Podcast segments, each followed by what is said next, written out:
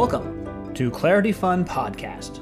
I'm Dr. Owen Anderson, and I've finished a series on anxiety, philosophical anxiety, or existential anxiety, looking at what it is, why we can call this an age of anxiety, which is the inner life of the age of skepticism, and then looking at some phil- philosophers. And I'm changing now to a new series, which is called The Death of the Academy. Now you might think, well, that sounds very morbid. I don't know about that. But it follows from this previous discussion about the age of skepticism. And it may be, I guess, in one sense, morbid. Maybe it's a, a good month of the year to uh, think about these kinds of things. People get out their skulls and they uh, hold it up and they talk to old Yorick, who is full of infinite jest, and they remember things like that. So I might say, well, that's a that's a good time of year then, I suppose, to talk about the death of the academy. But I'm I'm uh, not doing it just for that reason. I'm doing it because the consequence of skepticism is uh, death in the form of meaninglessness, boredom, and guilt. And, and that's why we looked at anxiety, how anxiety, the philosophical type, there's other types, which we weren't diagnosing, but the philosophical type deals with uh, the consequences of meaninglessness. Or it's the felt consequence of meaninglessness. We want to have meaning in our life. And so here at the, the, the academy level, we're looking at the, the death of an institution. What happens when an institution no longer provides meaning?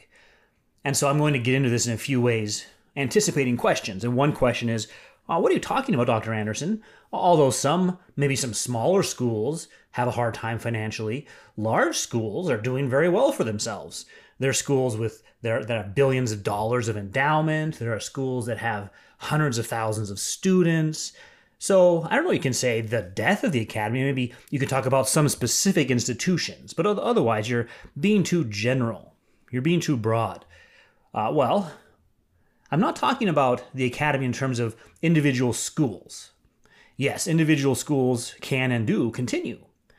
I'm thinking about it in terms of the mission of the academy, all the way back to when it was founded by Plato, and why uh, perhaps there were other times like this, but why this is, as an age of skepticism, also an age in which the academy uh, is dead.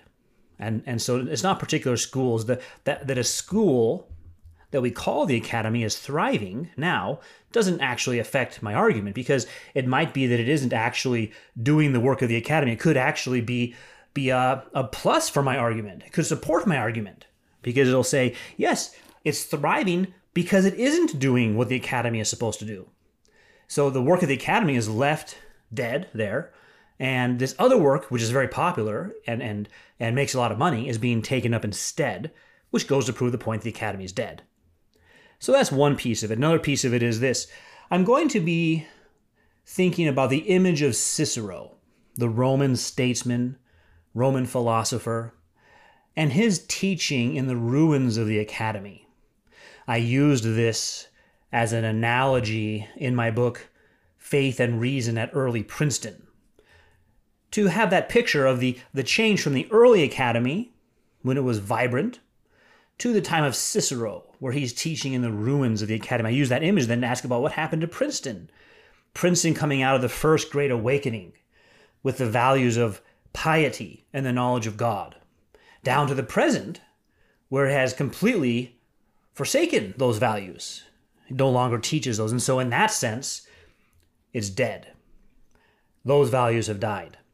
Now you might say, yes, but something else much more successful has been put in its place. Look how well it's doing financially or uh, in terms of certain kinds of research. Okay, so that's not the kind of thing I'm talking about. I'm talking about what happened to those earlier values, whether it's at Princeton and using Princeton as a representation of the American Academy. How do we get to the beginning of the American Academy, Harvard, Yale, Princeton, many others, to the present state? Where it would make no sense to ask a student who's applying to go to that university, Are you applying to go to learn piety and the knowledge of God? Uh, they probably wouldn't know what that even means. They say, Of course not. That's not why I'm going there at all. So what happened? And, and there's an image of that. This isn't the first time it's happening. That's why I use that image of Cicero. there he is in the ruins of the academy, the academy having been destroyed by the general Sulla. And he made sure when he conquered Athens that it was destroyed. And there's Cicero in the ruins trying to continue that tradition. Perhaps it's fallen on hard times, he might say, but we can revive it and get it going again. Now, that's not what I'm proposing that we do. I'm going to suggest there's a reason why we ended up in the current condition. It's a consequence of skepticism, which has been there in latent form from the beginning. And so, whereas Cicero might want to revive it, might want to pick up those pieces and continue it, and he could say, look, yeah, we're on hard times now, but things will get better. I'm going to make a case that, well, we came on those hard times because of skepticism, because of the failure to articulate the knowledge of God. Now, Princeton, in that sense, is in a different position because they began affirming that knowledge of God and that, that, and that it was available both from the works of creation and the works of redemption. And so then we have to ask, well, what happened? How did that slip out of its grasp? How did it go from, from those high aspirations to the present condition where those aren't even on the radar? Well, that's what I'm talking about the death of the academy and thinking of the American Academy, but really going back to the Academy in the beginning. What would what was Plato uh, trying to do? So let, let's start there, and then we'll have a number of installments. This is only episode one of this series. We're going to have many more. We're going to look at specific thinkers, but today we want to just look at the idea of the Academy, beginning with Plato and his ideas of knowledge. The idea that uh, really will summarize it in the picture he gives in the Republic, book seven, of that cave dweller, that person in the cave who sees the shadows on the wall. And as he, he escapes, he's, he's chained, he's bound with five chains, the five senses. And the world of the senses is just the world of shadows, not reality, appearances, but not reality. And as he, he escapes from those five chains and he goes out of the cave, and there he's able to gaze on the world as it is in itself, to see reality and not only appearance of things. And this is the image of Plato's theory of knowledge. Knowledge, in knowing, we want to get to what is permanent, what is lasting. And nothing in this world is like that. Nothing in this world is, is unchangeable, and nothing in this world is, is uh, perfect a triangle in this world isn't actually a perfect triangle. Only the idea of a triangle is the eternal, perfect, unchanging triangle. And so the goal of knowledge is to go beyond the senses to the forms of things, to reality in itself. And this world of senses is always incomplete and imperfect. Now, Aristotle will offer a, a variation to that and start his own school. I'm starting with Plato because we, we come down to us, we still use that term, the academy, and because Aristotle's variation is still within the same kind of thing. It still accepts that Greek dualism that I just articulated between the world of change and the world of permanence. So, Plato's theory of knowledge how do we come to have knowledge? And the purpose of the academy is to come to have knowledge. And one of the main disciplines, or the main discipline that gets us that kind of knowledge, is mathematics which is why it is rumored to have said over the doorway of the academy, Let none who enter here, or, or only enter here those who love geometry. Geometry getting us to those perfect eternal forms, the shapes of things that are unchanging. Now, this has a few features we want to notice. First, this world of change must be set aside it doesn't get us to reality. We get to reality by leaving this world and going to the next world, the next life. Now, this might be done in this life through pure contemplation. But that's why you get the picture of the philosopher as someone who doesn't have a, a day job, who doesn't do useful things because he retires from the business of this life to just do pure contemplation as a kind of foreshadowing of what the afterlife will be like. Ultimately, the afterlife frees you from the bounds of this life and there you're able to perceive directly directly gaze on reality in itself. Now some christians adopting this model will add god in there. Say then you get to gaze directly on god. But it continues this same problem which is that you get to reality apart from this world This world is a distraction, it's incomplete, always changing, and the highest goal is to leave the body and there gaze directly on reality itself. All right, so we have that built into the academy from the beginning, which will bring. We'll look at variations of that, changes to that. We'll look at the the uh, uh, Enlightenment response to Plato. But for now, uh, keeping in mind this idea of Plato and his theory of knowledge and this world, and how that led to a skepticism about this world. And that skepticism will lead to the death of the academy. What good is the academy? What use does it do? What meaning does it provide? And that's really what we want out of the academy. Out of learning, out of teachers teaching, discipling, mentoring, we want meaning. Does the Platonic system provide us with meaning? Now, meaning can have different meanings. All right, so meaning might mean purpose. What is the purpose of a thing? But it, it could also mean something like the cognitive content of a belief. Does this have any meaning? And that sense of meaning, or that meaning of meaning, is prior to the, the, the other one. What purpose does it have? So when I ask what is the meaning of it, I'm saying, does this have cognitive content? Does it make sense? Does it hold together? Does it allow us to understand the world? Or does it leave the world unexplained? And you can see how the Platonic, Platonic system does that. It asks us to flee the world, ultimately. That Greek dualist view of the world. And so, in way by way of contrast, we say, well, then, then the academy will not provide us with meaning. People will look elsewhere. There will be no problem for General Sulla to destroy it. He won't see it as having any meaning, and therefore of having no purpose. Now, by way of contrast to that, I want to turn in Act to Acts, the book of Acts, chapter 17, because we're going to contrast the Apostle Paul with Plato and this Christian response to the Greek academy, starting in verse 16. Paul, waiting for his friends in Athens, was greatly distressed to see the city was full of idols. Now, Athens is the city of wisdom. How could the city of wisdom be filled with idols? The most wise people, self professed, and yet they're idolaters. So he went to the synagogue and reasoned there, both with Jews and God fearing Greeks, as well as in the marketplace day by day with those who happened to be there. And it says a group of Epicurean and Stoic philosophers began to debate with him. Now that's interesting. I mentioned Cicero. Cicero's just before this, but he is locked in that debate as well. Usually he is representing the Stoics, although he's a little bit different than the Stoics, uh, and he's debating with the Epicureans, or he's moderating a debate between an Epicurean and a Stoic. But philosophy and the academy had uh, so degenerated to be just a debate between these two views. The Epicureans saying only matter and space exist, atoms in the void. When you're dead, you're dead, and so you should just enjoy yourself in the meantime. And the Stoics arguing for an uh, eternal cycle. All things have already happened and will happen again, and so you have to resign yourself. And so they're arguing those two positions. And that's what had become of the academy. That's all there was that was left. Now it says of these philosophers, uh, they began a debate with Paul, and some of them asked him, What is this? Or, or some of them asked, What is this babbler trying to say? Others remarked, He seems to be advocating foreign gods. So they said this to Paul. They said this because Paul is preaching the good news about Jesus and the resurrection. So is Jesus just another one of these gods to add to the, the pile of idols? So they took him and brought him to a meeting of the Areopagus, where they said to him, May we know what this new teaching is that you're presenting? You are bringing some strange ideas to our ears, and we would like to know what they mean.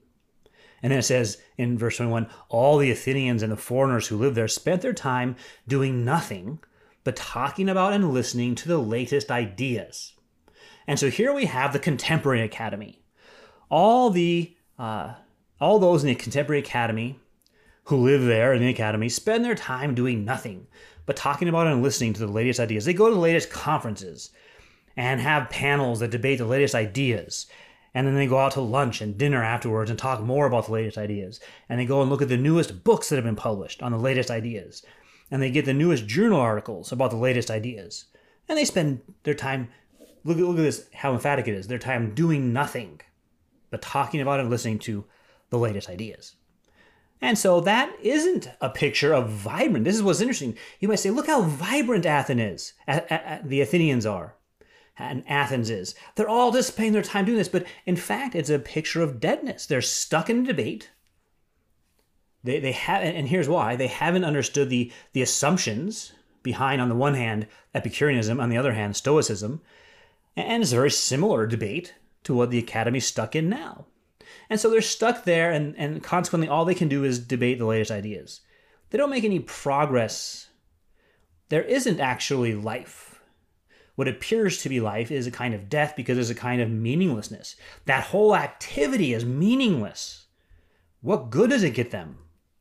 Now let's see how Paul interjects. I think he's different than Cicero. He doesn't stand teaching in the ruins of the academy, waiting for better days. Let's look at what Paul does, starting in verse 22. Paul then stood up in the meeting of the Areopagus and said, People of Athens, I see that in every way you are very religious. For as I walked around and looked carefully at your objects of worship, I haven't found an altar with this inscription to an unknown God. So you are ignorant of the very thing you worship. And this is what I'm going to proclaim to you. So this is fascinating, right? They had all these idols, and then to cover their bases, in case they forgot someone, they had an idol titled The Unknown God. Well, should this God have been unknown? That's going to turn out to be their problem. What they think is unknown and maybe unknowable, they should have known. And because of that, they're culpably ignorant. And he's going to proclaim that to them. And so he says this starting in verse 24 The God who made the world and everything in it is the Lord of heaven and earth and does not live in temples built by hands, by human hands. Right? So if God created all things, he doesn't live in a building in the things that he created. He existed before that. So verse 24 begins with this assertion only God has existed from eternity. Nothing else has existed from eternity, and all other things were made by God. And therefore, the way of worshiping God is not uh, made by humans. God will tell humans how to worship him. All that in just verse 24. And he goes on then in 25, and he is not served by human hands as if he needed anything. Rather, he gives everyone life and breath and everything else. Right? So it's not as if God needs uh, something like you, you offer a, a, bowl and he gets a little stronger because he needs this uh, offering. And, and that's how the Greek gods may have been portrayed. They need human worship it makes them stronger or makes them feel good about themselves. Maybe they're insecure and they need to be told that they're a really good God. But God, the Creator, is not like that at all, of course. He doesn't need anything made by humans. He created all the things there are. And so then he, he gets into that creation here in verse 26. From one man he made all the nations, that they should inhabit the whole earth. And he marked out their appointed times in history and the boundaries of their lands. So all the nations are made from one man. They're all related in that sense. Well, why did God make different ones? Well, he did this in verse 27 so that they would seek him and perhaps reach out for him and find him, though he is not far from any one of us. And then he quotes here from one of their own, from one of their own philosophers. He says, uh, For in him we live and move and have our being. As some of your own poets have said, we are his offspring. So, God, in, in verse 28, God is the solution to the problems the Athenians were stuck on. They, they like to debate these three things. What is it to be alive? What makes something that's alive different from something that's not alive? To be animated. And motion. What is motion? How does it start? Is motion from eternity or did it have a beginning? And being. What is it to be? And how is being different than becoming? Well, Paul says God explains all of these things. And we are his offspring. Now, in the case of the Greek gods, sometimes that was physical offspring, right? Zeus would have a baby with a, a human woman. Uh, clearly, that doesn't not what that means here because God isn't of the world. He made the world. So God is not bodied. We're his offspring in the sense of being created by God. All humans are created by God. There's not different people groups like the this group was created by that God, this group over there was created by a different God one God from eternity who created humans. And so then in 29, he draws a conclusion. You can see this from the word therefore. Therefore, since we are God's offspring, we should not think that the divine being is like gold or silver or stone or an image made by human design and skill, right? God created those things. He's not one of those things. And so if you were to make a statue out of one of those things and say, look, that's what it is, including a statue looks like a human, right? The Greek gods might be made to look like humans, but God doesn't look like a human. He created humans, let alone fish or cows or birds. And it says, interestingly, in the past, God overlooked such ignorance, but now he commands all people everywhere to repent. There, there's a, a new call to repentance, beginning with the, the opening lines of the gospel repent, for the kingdom of God is at hand. And that's going out to all nations, which it hadn't done before. All nations, repent, for the uh, kingdom of God is at hand. And, and these philosophers are being called to repent of their culpable ignorance about God. Although they may have looked down on the, the crude idols of the common people, they themselves, as either Epicureans or Stoics, had failed to know what is eternal. They had said either the material world is eternal or it's in an eternal cycle, and they hadn't known God. And so they're called to repent by the Apostle Paul. And 31, for he has set a day when he will judge the world with justice by the man he has appointed. He has given proof of this to everyone by raising him from the dead. So there will be a day of judgment by the man he's appointed, and, and this is Christ. Because then he says he's raised him from the dead. So now in verse 31, in that one sentence, he affirms God's rule in the world in more than one way. Because you might think, well, that's just the future just judgment he's talking about there in the beginning of 31. But also, he's talking about the rule of God in natural evil, old age, sickness, and death. Because here we have him raising him from the dead. All persons die. For the Apostle Paul, he would have said death came into the world in Genesis chapter 3 as a callback from moral evil. This is part of God's rule in the world, imposing natural evil on the world. So that when Jesus overcame moral evil, he also overcame natural evil. There's no, no need for natural evil as a callback if there's no moral evil.